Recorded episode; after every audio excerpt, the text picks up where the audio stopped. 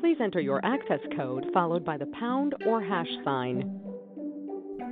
I am Alex Kaufman, and you have dialed into PodSam, an off season project of me, the Wintry Mix podcast guy, and Sam Magazine, the voice of the mountain resort industry. This is the third installment of our six episode batch derived from the highlights of Sam's Summit series, which brought together industry leaders, aka the mentors, with a question asking audience of 10 middle management up and comer types from resorts across the U.S. Topics include management skills, problem solving techniques, finance, capital planning, and risk. Because this was derived from actual conference calls, there's a bit of typical phone interference and such, but it's totally worth it. Episode 3 mentors you are about to hear from are Barb Green, president of Blue Mountain, Pennsylvania, and Bill Jensen, CEO and partner at Telluride. Green has a deep background in finance in and out of the ski industry and has served as president of Blue Mountain PA since 2007 catering to the NYC and Philadelphia drive markets. Jensen of Telluride, who you can also hear from episode 1 of PodSam, got his start as a lift operator at Mammoth Mountain in 1974 before management runs at PistenBully, Sunday River, and North Star prior to long tenures in leadership at Vail Resorts and IntraWest. He's also a past chair of NSAA and a SAMI winner. Throughout these episodes, you will also occasionally hear from Paul Tallner, founder of High Peaks Group, an organizational change consultancy. Paul serves as moderator on the series of calls, so let's get started. Paul? How about if we start with you, Barb? Uh, I'd love to uh, ask you if you could to share a story uh, with the group here about um, a moment in your career when you kind of when it became really real, like when finance and financial literacy was really sort of becoming a core part of your, your role and it became super important in, uh, in your trajectory? I think um, w- when this became real, I, I was recently back in in the job market after having had three kids and being away, and I was with a new company, and it was my third year, and it was a, a dot com company. Um, and it had uh, it had soared and it was crashing. Um, and uh, a couple of us um, got together out of the Philadelphia division of this of this company, and um, got together with a vision of what we could do and how we could kind of resurrect this company. Um, and and my task was to go ahead and put the budget together you had to know enough about the numbers to go ahead and say whether this was real or not. Because the, when you go in front of uh, capital markets to go ahead and present your your budget, it's got to be totally uh, you know tied up and nice and neat, and uh, you, you've got to have the answers to all the questions. And you know, I never realized that all the you know the accounting and the debits and credits and everything else would lead me to the point where we did get capital from that company you know, to, to go ahead and uh, get capital in to keep it alive for another eight or nine months was life changing for me because, you know, you're talking about if we don't do this and we don't succeed, everybody's going to lose their jobs, and um, none of us want to do that, and we all have to work together and all the different facets of finance into that and operations into that and sales and how are we going to go ahead and get contracts for that IT company in order to keep it going. It was so um, educational and so outside of my normal my my normal financial box. I think that that was probably the, the the time where I knew I could do a lot more than what I was doing in the past. You know, what are some of the key um, you know lessons that have stayed with you since then, and and how have you applied that? I, I think you know some of the key lessons was you know it wasn't just uh, it wasn't just me uh, putting this budget together. It was me going to people and asking, you know, do you think this is right? You know, getting the buy-in uh, along the way as I'm putting this whole big financial model together of the five different uh, divisions that we had, the five different offices we had, and I, I think that's key in whatever you're you're you're doing in the financial area um, is to get you know to get marketing buy-in, you got to get financial buy-in, you got to get operations buy-in. Yeah, you got to get the general management buy-in if you have that kind of layer over top of it. Because if you don't have all four behind you, you're not going to go ahead and succeed. In, in the creation of a budget, you're kind of setting out a spending plan for all these key people who are going to be held accountable to uh, staying within those parameters, I would guess, right? So their buy-in is pretty critical. They have to feel like they've shaped their part of it. Otherwise, you're going to have trouble um, uh, getting them to, to, to, to follow it. Mm-hmm. Yeah. Uh, that was that was the lesson that, that, that, that I learned in that process. You know, I was the grunt one doing all the, the back, but but it was tons of conversation and over communication in order to get it done. so, Bill, how about you? Do you have a story you can share with the mentees about uh, a moment when financial literacy and finance really became kind of core to your role? You know, when I started in the ski industry in the 70s, I actually worked for companies that didn't even do budgets because we were growing at 20 or 30 percent a year every year. Um, it just didn't matter, you know. Uh, the, the cash the cash was coming in so fast you couldn't cash uh, couldn't count it, and it was just whatever it took. But as the industry that's matured, that, that's the way it was with IT in the in the dot, dot com. It was the exact yeah. same thing. The same thing. You're right.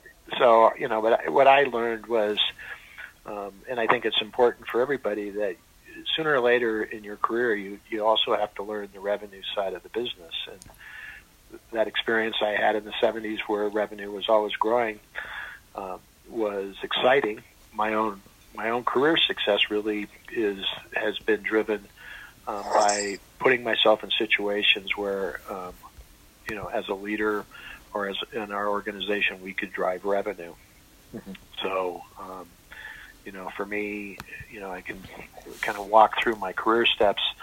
Um, you know I, I went to work for PistenBully and when I went to work for them, it was very early in their launch into the North American market, and I honestly could say we were about a two million dollar revenue company the day I went to work for them. And seven or eight years later, when I left them, we were a thirty million dollar revenue company. And I went to Sunday River, and we were 250,000 skier visits, and three seasons later, we were 500,000 so again, you know, experience that revenue, that really, that literally, that revenue growth of 20 or 30 percent a year.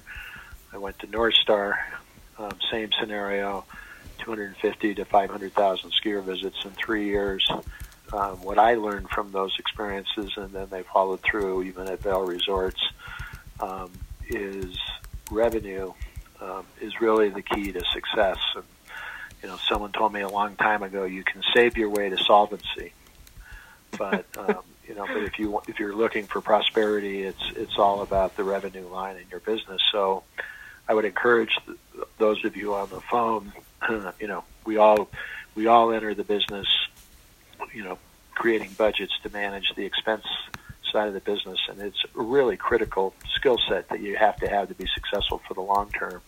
But somewhere you have to get be exposed to the revenue side of the business, and um, you want to play a part in driving revenue um, in in your business. I agree with Bill wholeheartedly. Uh, you know, the key key to success is to really look at the revenue side and how you grow it, and then after you've grown it a year or two, how do you make it the most profitable it can be? That's sort of um, the way I look at it. Uh, we keep on trying to add new revenue streams every single year. Part of the reason I want to do that is so I have full-time people, so the quality goes up with guests. But it, but it also eventually, if if we keep on doing that, um, you know, you'll end up being more profitable to cover all your basic infrastructure at the resort.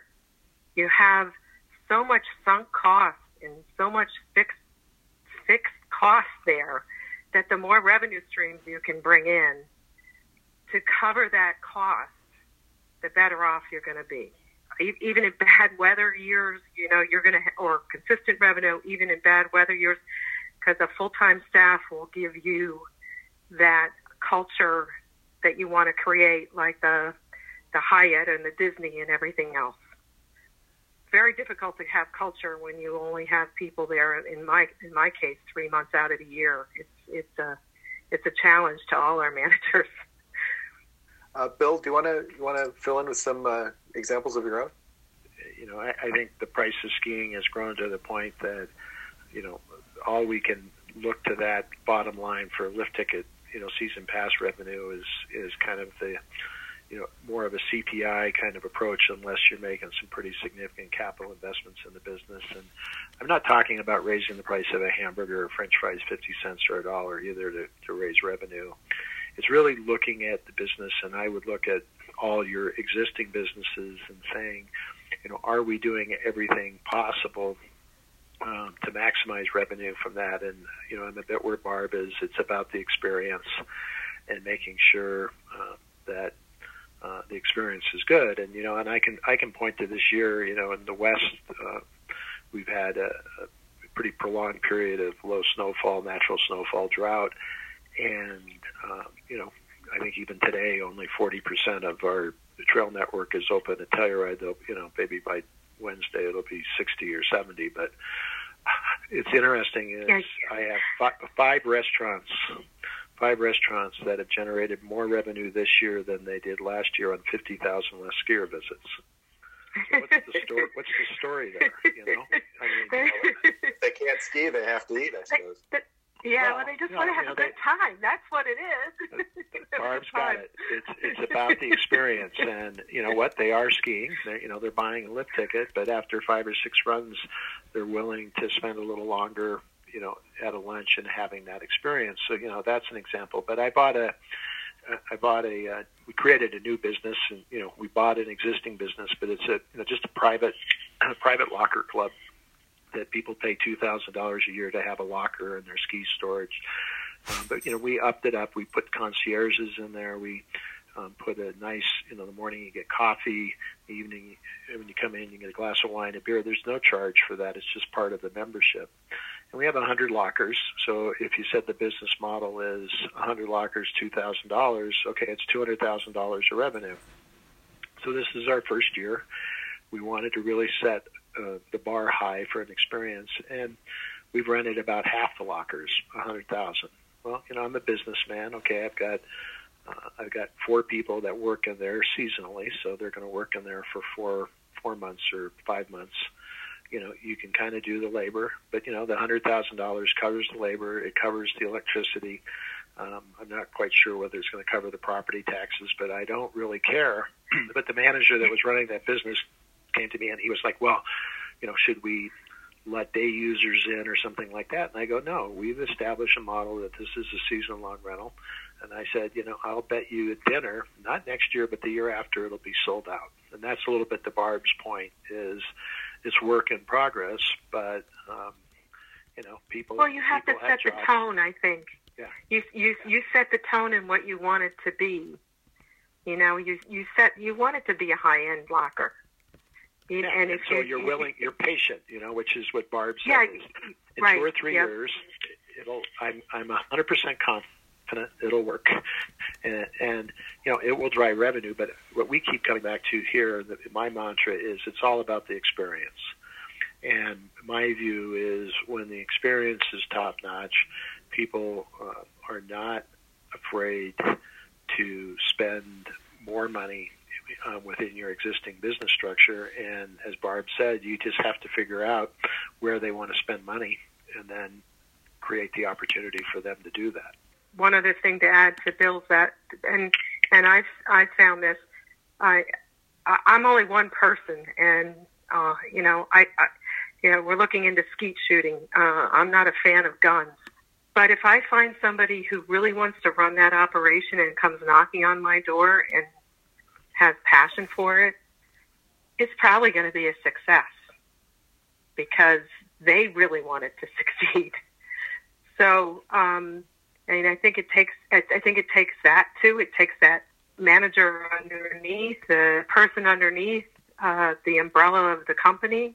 You know, the more you own, or the more you're interested, and the more you have visions for the future for for your particular area, the more you'll succeed. You got to look to the future. The PodSam conversation continues after this quick thank you to PodSam and Summit Series partner, Mountain Guard. Mountain Guard has been serving the ski industry since 1962, providing resort special coverages, education, claims handling, and risk management expertise. Learn more at mountainguard.com.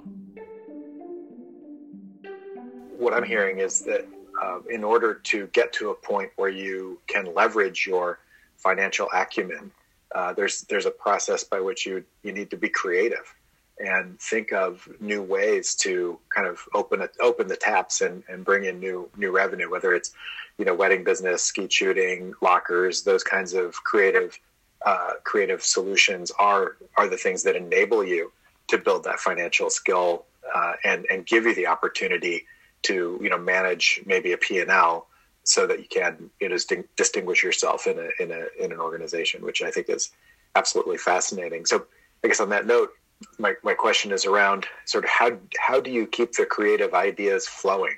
Like as a as a leader in a in a business, where do they come from, and how do you keep them coming to, to you, or how do you generate them for yourself? I, I, I do it by listening to all the guests and all the employees. That's um, I'm, I'm constantly trying to gather information from both sources, you know, some through the just basic guest research, but, you know, some just through walking around and having conversations with people. You know, I also look at the market. Uh, very, very, very heavily involved in uh, the local, uh, when I say local, probably a three hour radius from the resort um, organizations. And it gives you, uh, um, when I say organizations, chamber organizations, uh, vacation bureau organizations, uh, you know, getting involved a little bit with the state government, and it gives you um, a, a perspective of what what's coming in the future, um, or or a different perspective of why people don't don't want to come to your resort. So, and then you say, well, how do I stop that? So it it it, it gets back to uh, you know, number one, it doesn't matter whether you're finance operations or marketing. It gets back to communications and listening to people and finding out what they want. You know, what I found throughout my career is, you know, as organizations get built, um, the you know the core skill set is really around expense management, and you know, as I said earlier in the conversation, it's really a critical skill that we all have to develop as we're moving up the career ladder. But but ultimately, what I find um, there's not going to be 50 people in your organization that have great ideas about businesses. Um, you know, if you, you'd be fortunate if you had three or four. The people on the phone that are trying to plan their careers, um, that that is the point of differentiation as you you know as you move up in your career. Is you know where I say you have to develop the skills that are going to help drive revenue and you know if you're if you're perceived as a a, you know a competent or even an exceptional manager on the expense side, good. You you check that box and you checked it with a you know a big black check mark. Great, but you know the future of your career is about growing the business, having the business thrive. And um, you know, I was talking to a guy that has a private ski club this weekend that was out skiing in Telluride, and you know, I used the line "save your way to solvency," and he goes, "That saves your way all the way out of business." Um, mm-hmm. You know, so I I'm a really big believer that revenue is is the key, you know, both to business success, but it's also key to your own skill sets. You know, for those of you listening on the phone, is how how can you contribute to your organization, not just as a, a great manager, but as someone who is creative and uh, comes up with ideas, new ideas to drive revenue. You know, and maybe the first idea is only going to drive, you know, five thousand or ten thousand dollars a season in revenue. That's okay, but ultimately, uh, you want to come up with bigger ideas that will drive you know a hundred thousand or even two or three hundred thousand dollars of revenue. Maybe if each of you could talk a little bit about the tough decisions you've had to make along the way when it comes to either you know favorite programs, marquee programs, or other other kinds of business uh, lines that needed to be adjusted because of, the, of profitability. And how, how do you think about that? you know, we're, we're a day trip uh, ski resort. You know, we, we don't have the long stays. We we basically had a model before I got here um, under my father where we went from 1,200 people down to about 20 in April, and it's it, it is hard every year. And uh, you know, we're now up to uh, 85, 90, somewhere in there in terms of full time people. But it is so hard to go ahead and and lay all the people off for me. I just I it, I I really do not enjoy that part of of of this business, and it's the one that I you know I keep on fighting to go ahead and, and find some of that eight month out of the year or six month out of the year opportunities for people. And for, for people that have grown up in the industry, most industries aren't like that. You know, I, I would probably add, I think, you know, running a running a ski company or running a ski business, you know, the the challenge I think the bigger challenge when I really look at the picture and stand back is how much of your revenue do you want to spend on the operational side of the business? And then how much money do you need for the capital side of the business? Yeah. Um, you know, so you know the year the year that you want to buy a new chairlift or do a big snowmaking expansion or buy an extra snowcat or two, um, you know, as as someone that's leading a business, um, you know, the, the, basically the checkbook still has to work. For a lot of ski areas, maybe a, you know, some sort of financing or loan for a chairlift, you know, or a big expansion or a new restaurant becomes part of the scenario. But then what happens is you have that debt payment or you have that mortgage payment. How does that fit into the bank? You know, how does it fit into your budgets when you're looking at your expense structure and the operational side? And you know, in the years that we're not doing significant capital um, I tend to look at my operational expenses and allow some leeway there so that we can um, emphasize the the day to day experience we're offering. But um, making a million dollar expenditure for us at you know the resort like Telluride with our our cash flows and our revenues, you know, is not a big decision, but a ten million dollar is really big. And how do we do that and you know can we save money for two or three years to help fund that? Or do we go borrow money and then then cut expenses for the next three or four or five years to make it work?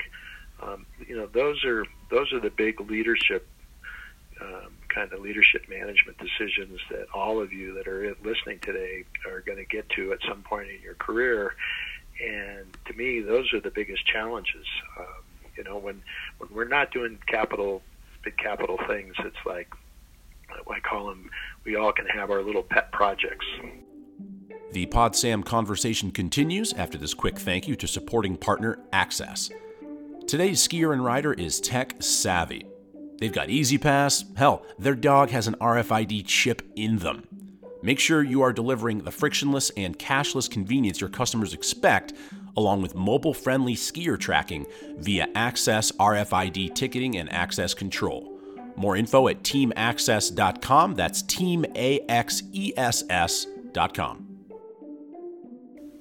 It's really great conversation, and actually so great that uh, Brandon Swartz came uh, came in with a question from uh, from the group. Um, so I'll read it to you and, and have you all respond. So uh, he, he says, uh, Is education a good way to gain revenue acumen?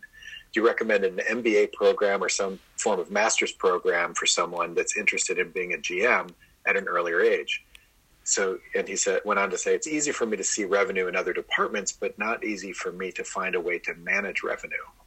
You don't manage revenue, you drive revenue. you manage expenses, but you drive revenue. So write that down, okay? You know, I talk to a lot of business school classes, the people that are getting their MBAs, and you know, unless you have a passion for this business and really understand the intricacies of the business, I don't think somebody could walk out of any business school and drive revenue. Now, the best example that I can give in this industry in the last 10 years, and I worked for that company for 11 years, is Vail Resorts and the Epic Pass. So, what does the Epic Pass really do? It drives revenue. And when you read Vail Resorts' financial results, it's all about the revenue that the Epic Pass drives. It drives volume, it drives revenue, it drives certainty in a off snow year with, in, in essence, revenue as an insurance policy. But when they have the visitation, then they drive revenue through ski school and through food and beverage and through summer activities and all the other pieces. So to me, that's like a, the biggest example of an organization driving revenue. You know, and I put that out to you guys to think about. Uh, you know, maybe that's too lofty because they literally drive hundreds and hundreds and hundreds of millions of dollars of revenue, and you're sitting there going, "Well, that's not my ski area." Okay, well then divide by ten thousand and figure out your plan there are ideas out there in the marketplace that we haven't tapped yet to drive revenue, and it's not going to come probably from the marketing people because probably most of your marketing people, in my case, half of them just learned how to ski. It's gonna it's it's gonna come from the person who has the passion for the sport and to um, to to realize and, and have listened to the customers of what they want and come up with something new to go ahead and make more people come out. Because once you you have come up with something new and I'll I this is not an ad but we came up with this uh, family and friends package which is basically a beginner package this year. And it doesn't matter whether you're skiing or boarding you get to stay together with your family and friends up to eight. And because that's what they want to do If you listen to your customer, that's what they want to do. And I'm not sure whether it's going to be successful yet, except, you know, I, I, I do know that almost everybody that I have talked to this year in terms of guests have just thought this was the best. And that's different than the way we've been driving, learning, learning um, in the sport for, for years ever ever since I've been involved in sport, 50 years. You know, you get you get into a class. There are ideas that we have to try within the sport of skiing that need to get dreamed up of how to get the the population today to go ahead and embrace the the sport. And I think um, it's it's not going to necessarily come from marketing. It, it, it's going to come from from the people that are out there teaching the lessons or people that are out there, you know, putting the people on the chairlift and having a conversation to find out what they're what what what'll drive the next thing. You know, if one of the mentees went to their general manager and said, "I have an idea for a new business," and they said, "Write up a business plan," they don't believe in you. Okay, and if somebody walked into my office, that's the last thing I would ever say is write up a business plan because that's just the stall of getting you out of my office, and I really don't want to think about it. oh, Bill, you're, you're so honest. okay, but it's the truth. I'm just, you know, I'm, yeah, I'm truth. telling you the, the truth. truth. And if somebody walks into my office and says, you know, like my food and beverage manager, so we want to put a noodles machine in one of the restaurants because noodles are hot how much does it cost? Fifteen thousand dollars. Okay, I didn't go. What's the ROI? What's the you know what's this? Yeah. I believe in that manager. I believe in the manager that's running the restaurant. You know, and the guy hits a home run. You know, I expect the people I'm asking the questions of to be able to answer them because uh, if I ask a lot of questions and they go, I don't know, I don't know, I don't know, then I go, I know that I don't have the right person. You know. What I suggest to everybody on the call is uh, you, you basically ask questions you ask you you you, you try to get the information about uh, your particular your uh, particular department and and how it works and and and why they've made the decisions they've made whether it's related to revenue or whether it's related to cost. It's, it's easy. You ask well in any discussions of how we could grow the revenue and if you start becoming co- part of those conversations you'll get to learn a little bit about how how the upper management thinks as you know well we didn't grow this revenue because we need to spend a million dollars to go ahead and you know re- redo the lift over here so you know you'll you'll at least get some perspective but then you have to you have to argue for why your particular area needs the investment to grow the revenue everybody thinks we're competing against each other's uh, ski areas, but what we're really doing is competing for recreational dollars. I truly believe that, and it's even more uh, evident in the last three or four years. Granted, we're in a good economy now, so we're all going to be good. But when the economy is not so so so good, it's going to be a little bit tougher for us to compete with those. Paul, do we have some more mentee questions? We do, yeah. Actually, thanks, Olivia. I was just going to read one here that came in a little bit earlier. This is from Joe Forte. Thank you, Joe. With all the hustle and bustle of the green and white seasons, it's hard to know when to plan for the next season. How far ahead of time should you be planning for next season's budget? I think in an organization, depending on the cycles of your business, you have to plan when your your staff literally has the time to do thoughtful work. Um, you know, if the budget is just something you got to check off the list, you know, I probably could, I probably could do a budget for any department in 15 minutes. It's not going to be thoughtful because um, you know you can just look at the history and go, well, I'll just stick a number in here. But what I, I really like is people thinking about, um, it doesn't matter where you are in operations. So, you know, what is my labor? What is the cycle of business? You know, what are my peak days? you know, was I overstaffed during this period, understaffed during that period? Um, you know, what's the price of fuel? What's the price of electricity if I'm a snowmaker? What's this? You know, what what's changing in our strategy? And you've got to do that in a time when people are not um, heavily engaged in the operating side of the business. So, um, you know, I've, I've worked in different companies. Um, the budgeting process, you know, the one thing I can speak to with, with, with certainty is it always takes longer than the organization thinks it's going to take. Um, and there's always some laggards that aren't aren't they they procrastinate and they put it off to the last minute and you know and the finance guys are going nuts because they're trying to roll up the budget so they can show it to myself or Barb or somebody else. But I, I just think in an organization it's really important to set aside some time, and you know whether it's a week or it's two weeks or you know sometimes it's a month, that people really need to focus you know on their budget. And you know I would add that if you know you're a young manager, you know as you go through a year, you know just you know keep one of those little pocket you know those little books that everybody likes to carry around and just make notes you know about you know next year I need to we need to address this or we need to fix this, you know, for next time. There's a better way of doing it. But I'd also say in our business, you know, and, and Barb talked a little bit about, you know, comparing yourself to others. Um, you know, I mean, my view is, you know, every every ski area is a little bit different. Um, you know, I look at those those statistics that come out in the economic study as, you know, kind of parameters of where the industry is. But you know, but ultimately, you know, I what I look for in my managers when they're doing the budget is one number one is they have to be fully engaged in their business. I have to have confidence that whatever plan they come up with, they can execute with certainty.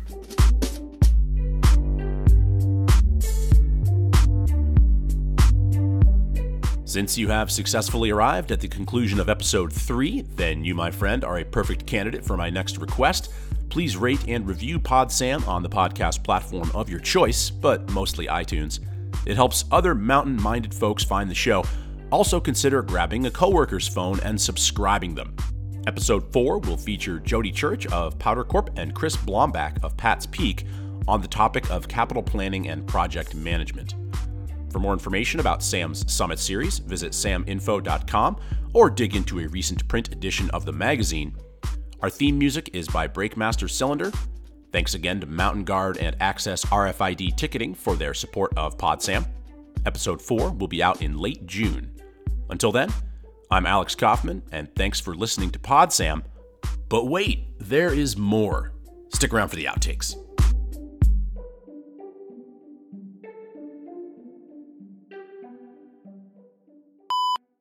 But, you know, I've worked with people that go, well, I want to give the highest service and I want to do all these things and you know we're going to have hot chocolate chip cookies and we're going to serve wine at a rental shop and my business model is to have the lowest price in the industry.